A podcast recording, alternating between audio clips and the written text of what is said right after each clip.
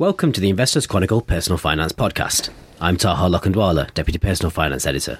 And joining me today are Leonora Walters, Personal Finance Editor, and Mike Kerley, Manager of the Far East Income Investment Trust and the Janus Henderson Asian Dividend Income Fund.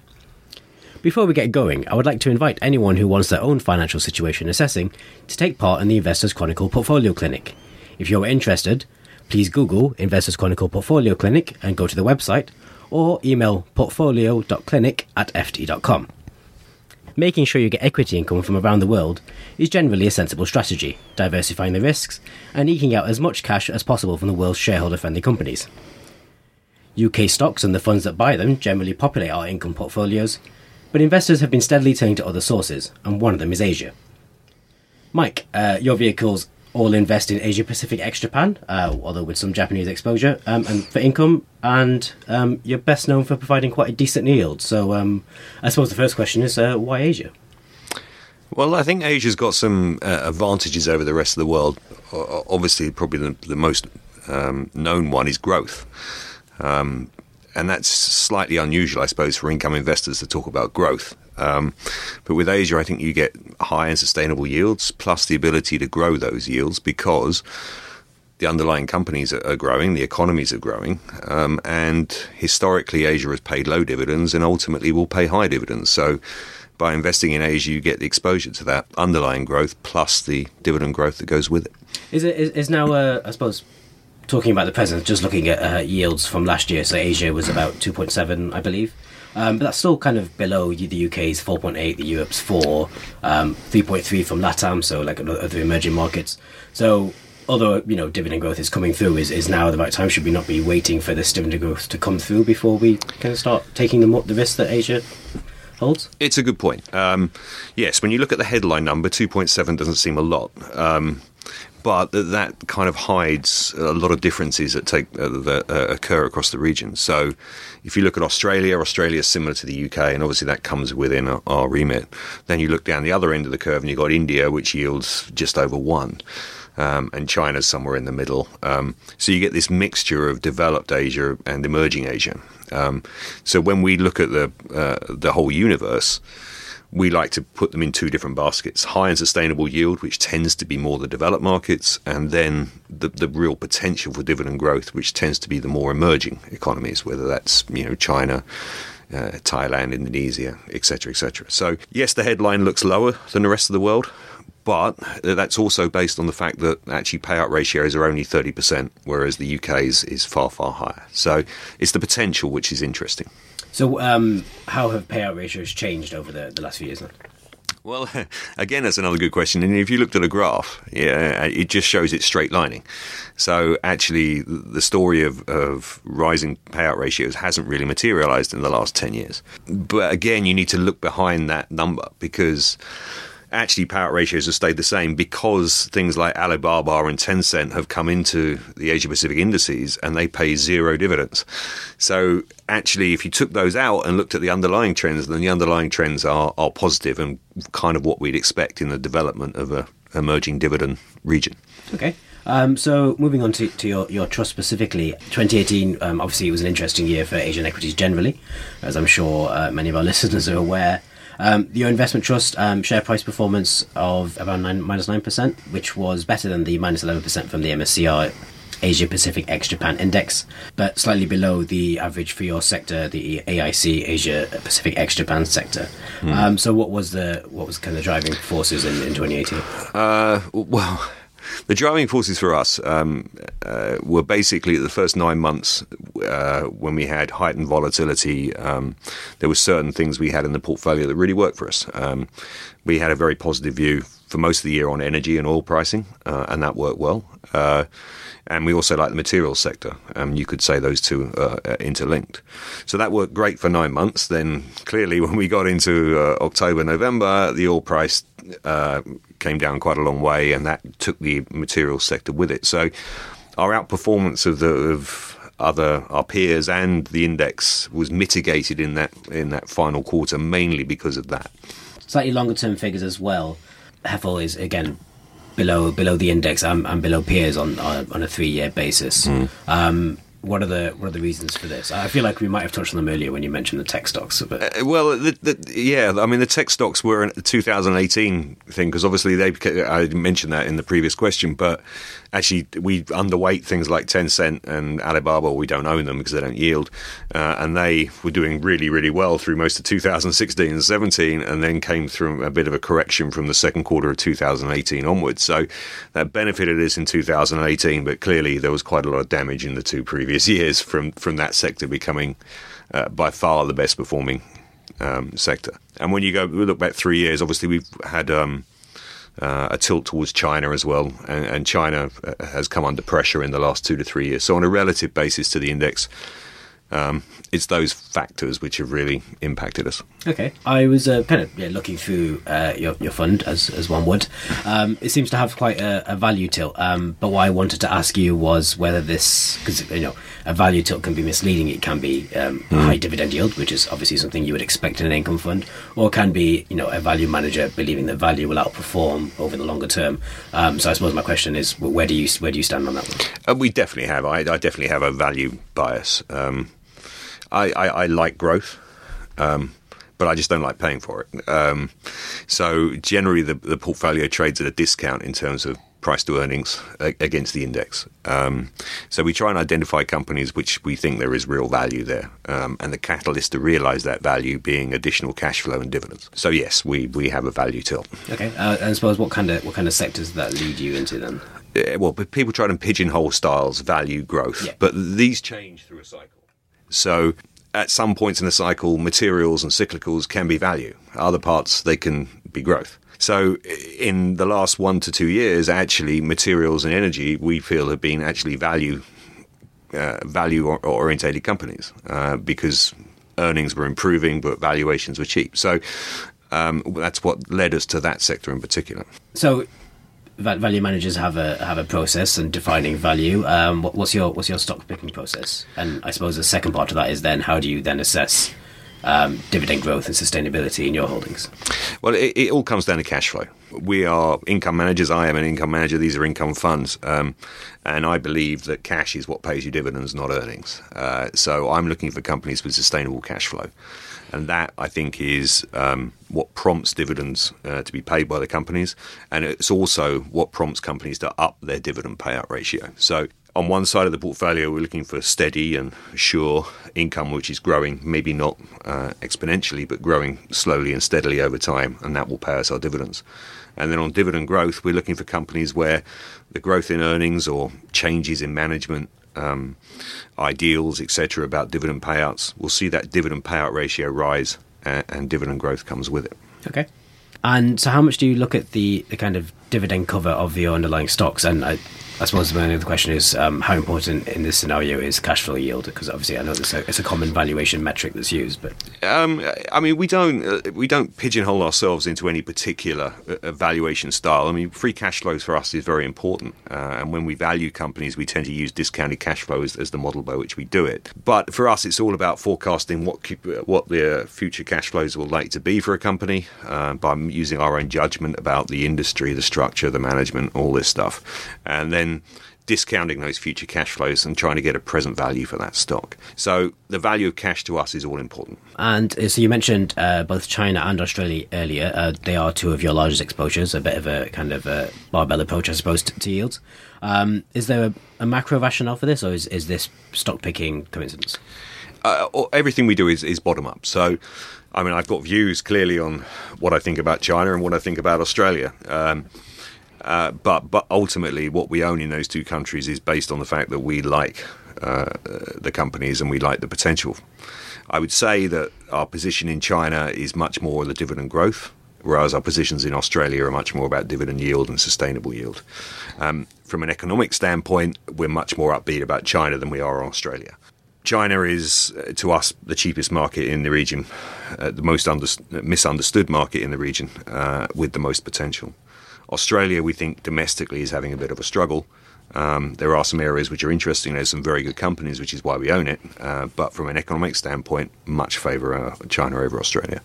Okay, um, I noticed in China you you you well, you don't favour. I suppose you own some some state-owned enterprises. Um, the, these tend to be avoided by a lot of other fund managers. It's, it's um, it's, well, not a brave call, but an unusual call, I, I would say. Um, what's the rationale for, for these? Is um, is this an income play or is these is this growth play? Well, I, I think some of the, the state-owned enterprises in China again are, are, are misunderstood, um, and the people who avoid them will say, "Well, look, okay, you know, you, as a minority shareholder in a state-owned company, you're never going to be the focus of the company's direction, etc." Um, and I, I tend to agree with that.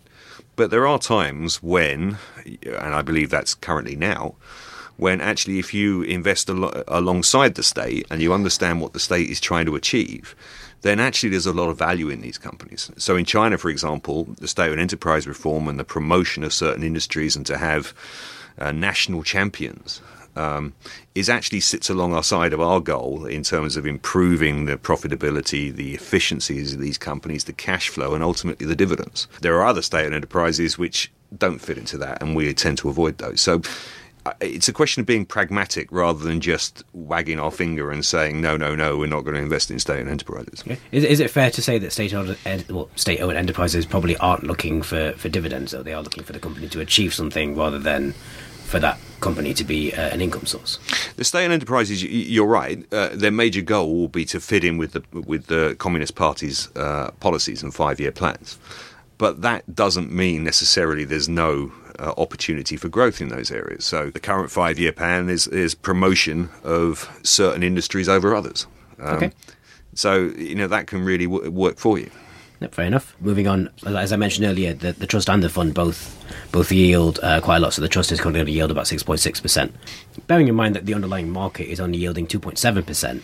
Um, can you can you talk us through how you managed to extrapolate six point six for this? Uh, this yes, um, yes, it's um, it's it's nothing magical. I can assure you. Um, basically, uh, well, the underlying portfolio will yield uh, about five point one. Uh, one year forward yield about 5.5.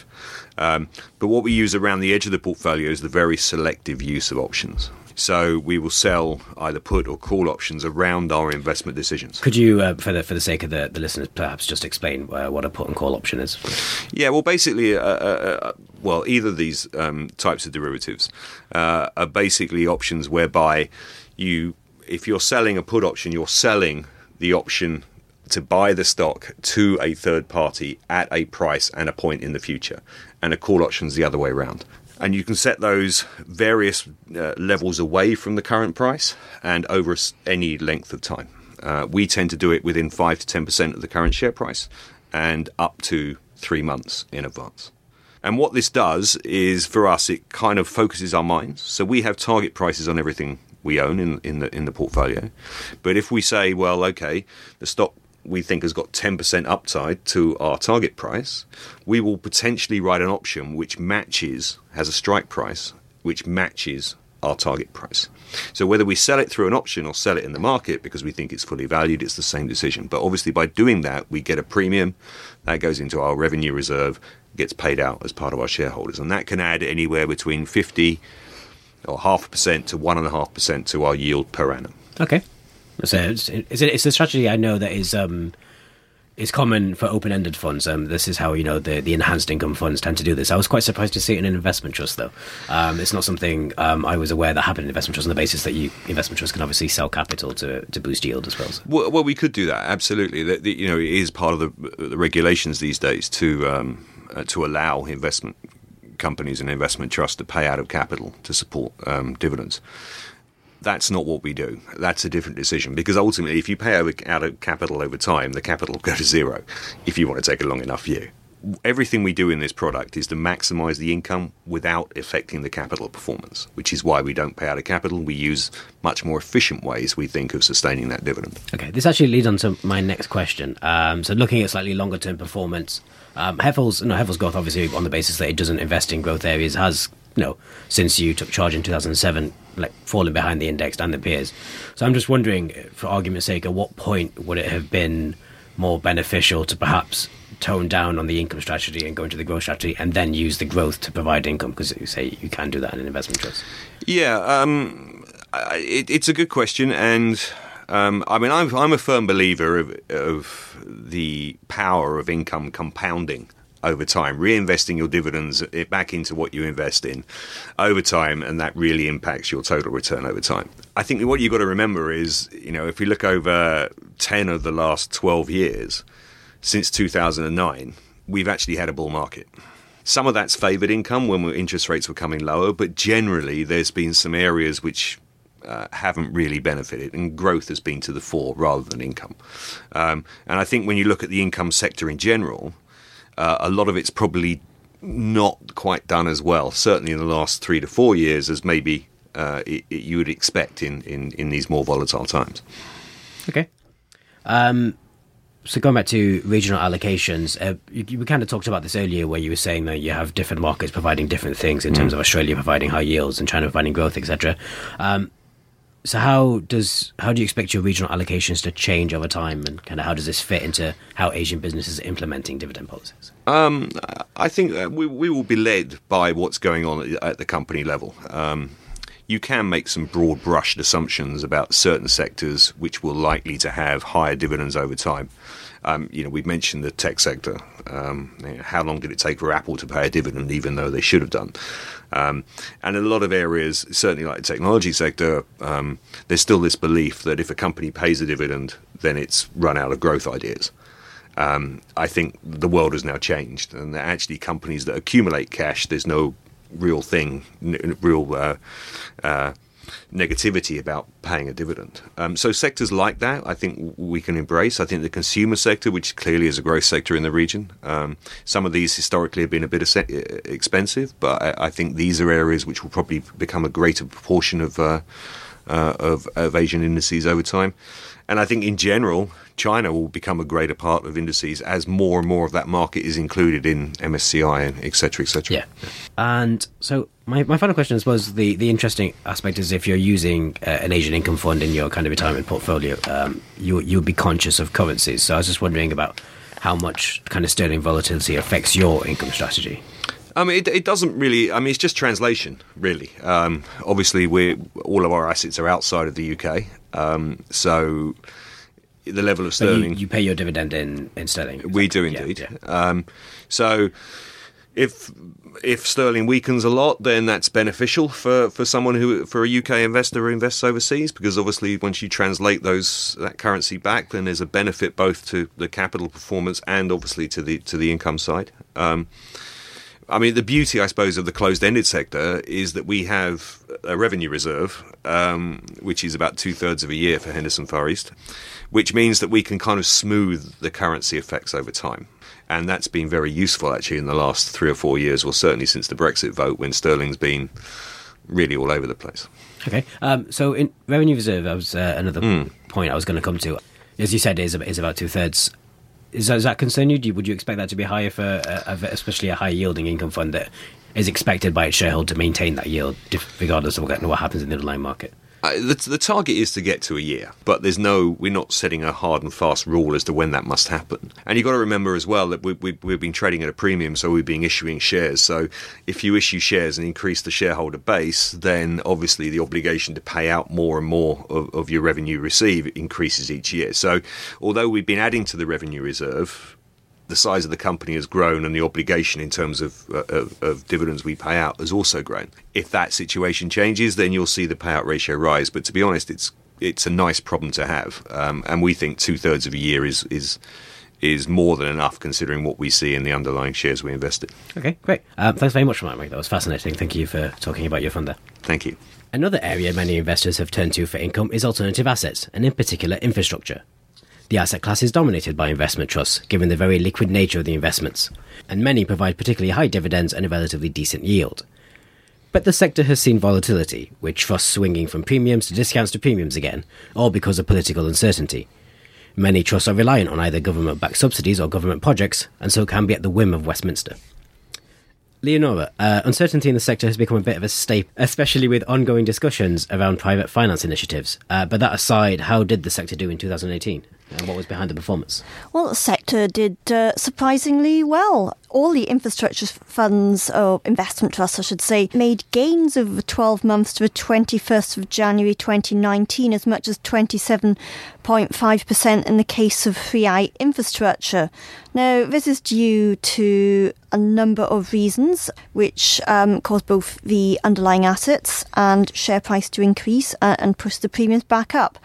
Now, one of the reasons why these uh, trusted better last year was because um, investors have, have, calmed down a bit on the political risk. The political risk being that in, um, I think it was September, October 2017 at Labour Party conference, the, uh, uh, the Labour leader said that if they get into power, he's likely to nationalise PFI schemes. So his panic was like, oh my goodness, what's going to happen to these trusts? Will they get compensation? But uh, I think investors uh, have realised a number of things. That number one, one, it would actually be quite expensive to do. Uh, number two, um, well, this will only happen if Labour wins the next election. And even if they do win the next election, goodness knows, they might have their hands tied of other things. They might change policies. We know what politicians are like. They say one thing and do another. Um, now, another thing that um, investors calm down on is the Carillion issue. Carillion was um, a sort of construction and services company. Now, the infrastructure investments, they didn't invest in Carillion, not at all, but they invested in infrastructure projects, and Carillion, provided services for some of his infrastructure um, projects. So when it collapsed, they had to make arrangements to get new service providers, which, all right, maybe cost a bit, was a bit of a hassle, but had no massive impact. So, for example, HICL Infrastructure Company invested in projects serviced by Carillion, and it lost a bit of capital as a result of having to find new parties to take over contracts from Carillion and the direct liabilities that Carillion had to the owners of the projects. There was another mark to market loss from changing the discount rate applied to those contracts, but in September last year, HICL wrote back half losses from those valuation changes, and um, analysts, um, some analysts certainly are optimistic that she'll be able to write back the rest of the time. And what's really important is HICL didn't cut its dividend, and neither did the other two trusts, um, INPP and John Laing Infrastructure, um, which also had projects serviced by Carillion. So it was a bit of a non-event, really, and I think investors have appreciated that. Okay, so it just sounds um, sounds as if um, kind of investors were just probably a bit too cynical at the start of the year and changed their mind. I suppose is what happens. So, what has 2018's performance meant for the yields on offer? Well, the yields have come down, but I think the first thing to say is a yield isn't necessarily the level of the dividend. The yield also reflects where the share price is. Um, so these investments, they haven't cut their dividends. Let's make that clear. They're still paying a very attractive level of dividends.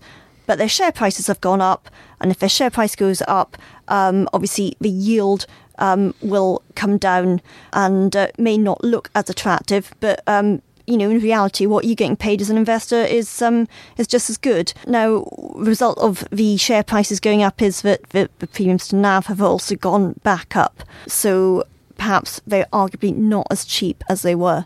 Okay. Um, are there any are there any trusts which are offering better value? Well, I think it depends what you consider to be good value. The point is, you know, they're not risk free; they're still risks. I mean, I think people point out that maybe nationalising PFI and PP, PP schemes is not easy, but it's not necessarily I mean does not necessarily mean that it's not going to happen. You know, so there's still some risk. So Suppose analysts are looking to maybe perhaps trusts that you know compensate for compensate you for that, e.g., price it in. So we're looking at ones maybe on um, lower valuations. And a good example would be um, HICL. Now, HICL has a lot of exposure, probably the most exposure to PFI and PPP of any of them, but it's on a premium to NAV when I looked this morning of about 6%, and that's actually lower than quite a lot of its peers. And analysts at Stifel funds like it because of its one year management termination period and surprisingly, perhaps surprisingly, put disappointing performance. I think what they're saying here, they're not happy that it's performed poorly. What they're saying is that last year, its share price was affected by these concerns. And over longer periods, aka three and five years, the share price return is behind the NAV return. So perhaps it's better value, but certainly the NAV returns have continued and, and the dividends continued, but it's maybe not as that, that's not reflected necessarily in the share price, and the share price is also pricing in those risks. So arguably HICL might be a bit better value. So, but investment trusts obviously aren't the only way to get um, access to infrastructure. Uh, now they do you have to invest in the physical projects.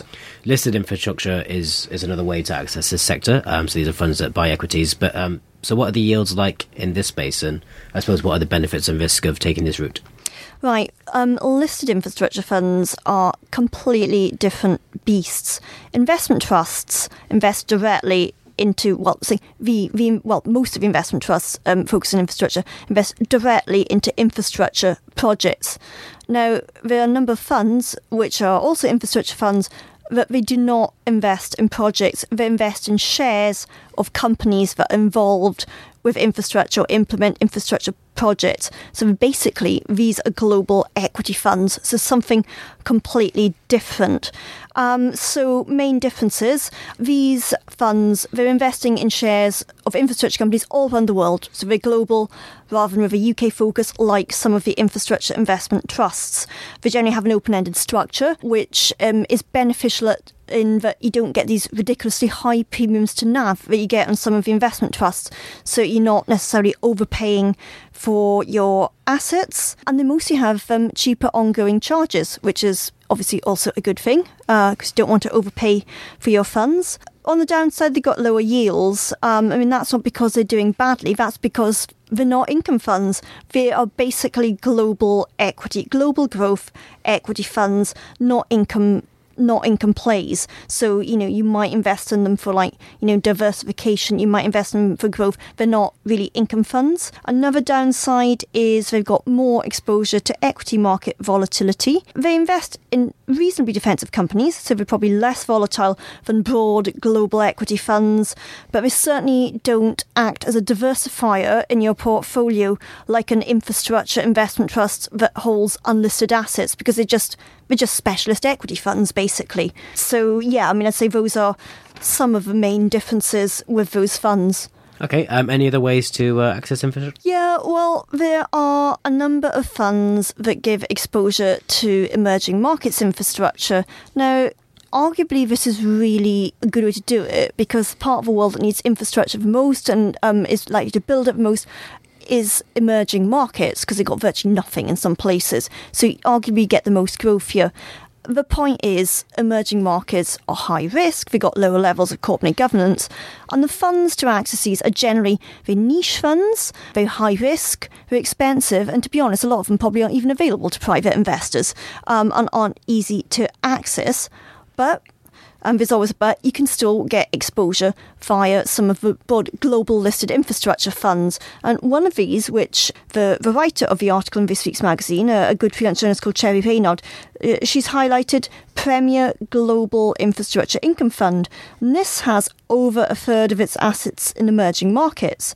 Now, another way to do it is Utilico Emerging Markets Trust. This is a, an emerging markets investment trust but it specialises in infrastructure. So it mainly invests in essential services or monopolies such as utilities, transportation infrastructure, and communications within the developing markets of Asia, Latin America, emerging Europe, and Africa. Okay, and so in terms of this uh, Utilico trust, how does that compare in terms of the diversification benefits that we discussed uh, a little bit earlier? Well, not greatly at all, really, because again, it's an equities fund. Invests in emerging market equities. Now, the area of emerging market equities it invests in, again, it's these companies, so perhaps they're slightly less volatile than um, broader emerging markets funds. You know, it's not got tech stocks or, I don't know, mining stocks. It's got things like utility companies. But the point is, they are still equities and they're still emerging market equities.